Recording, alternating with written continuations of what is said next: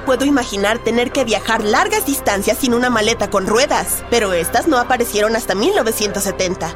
Si lo piensas bien, esto significa que los astronautas que fueron a la Luna en realidad tuvieron que llevar físicamente su equipaje en la nave espacial.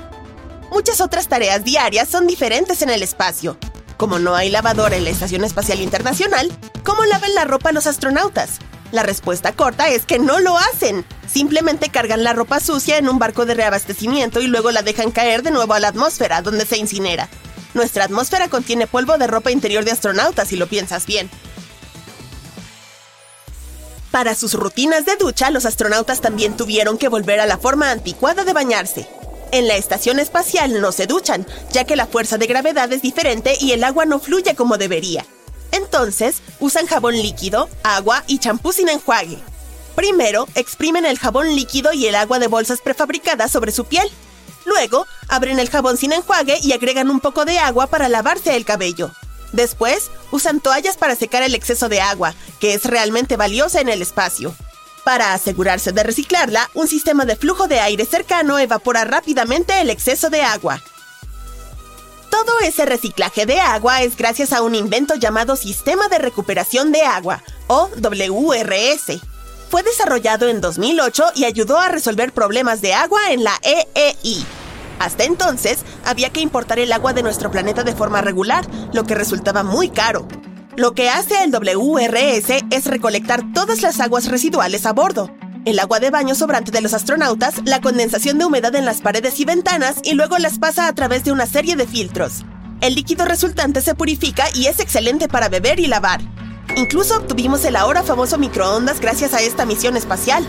Cuando Neil Armstrong y su equipo aterrizaron en la Tierra después de su primera visita a la Luna, los especialistas pensaron que podrían haber estado expuestos a partículas espaciales peligrosas. El resultado, tuvieron que ser puestos en cuarentena de protección planetaria a su regreso, tan pronto como su cápsula espacial amerizó de manera segura en el Océano Pacífico el 24 de julio de 1969.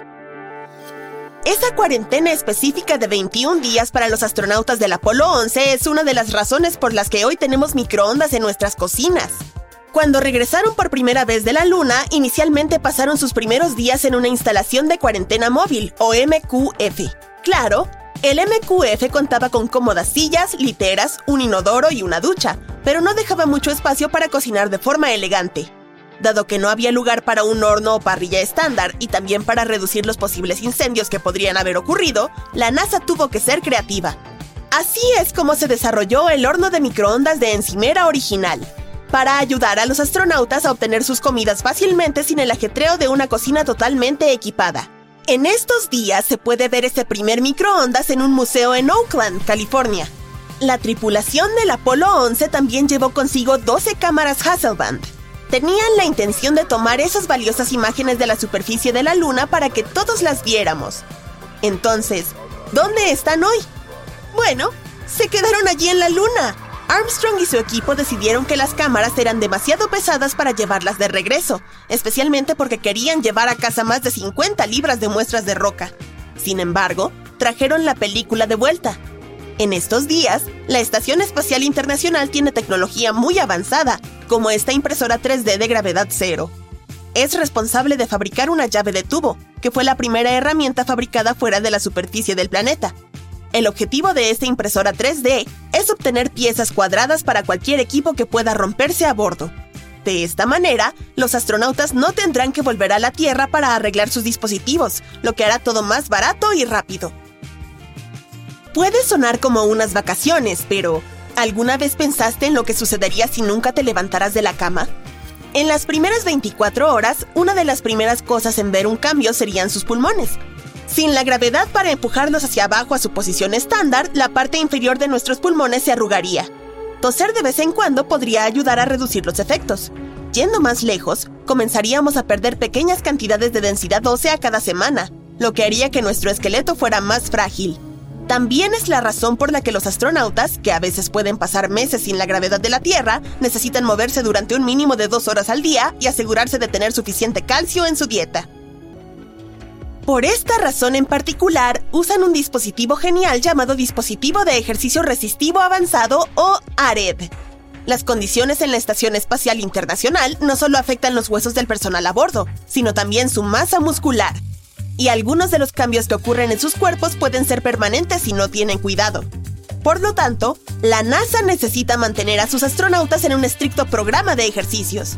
Debido a que no pueden hacer ejercicio normalmente en microgravedad, el ARED interviene para solucionar este problema.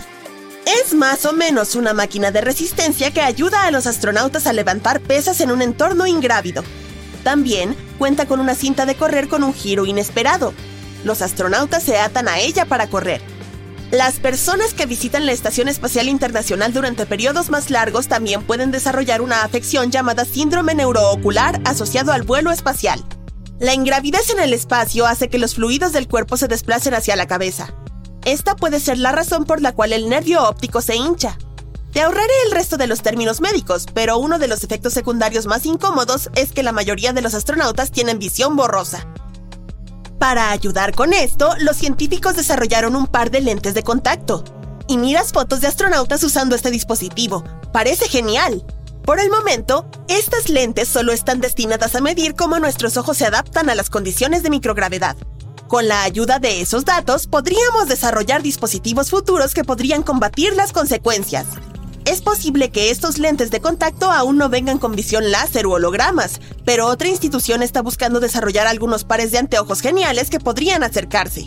La Administración Nacional de Aeronáutica y del Espacio está buscando formas de fabricar gafas computarizadas que puedan ayudar a los astronautas a reparar una nave o realizar un experimento en el espacio.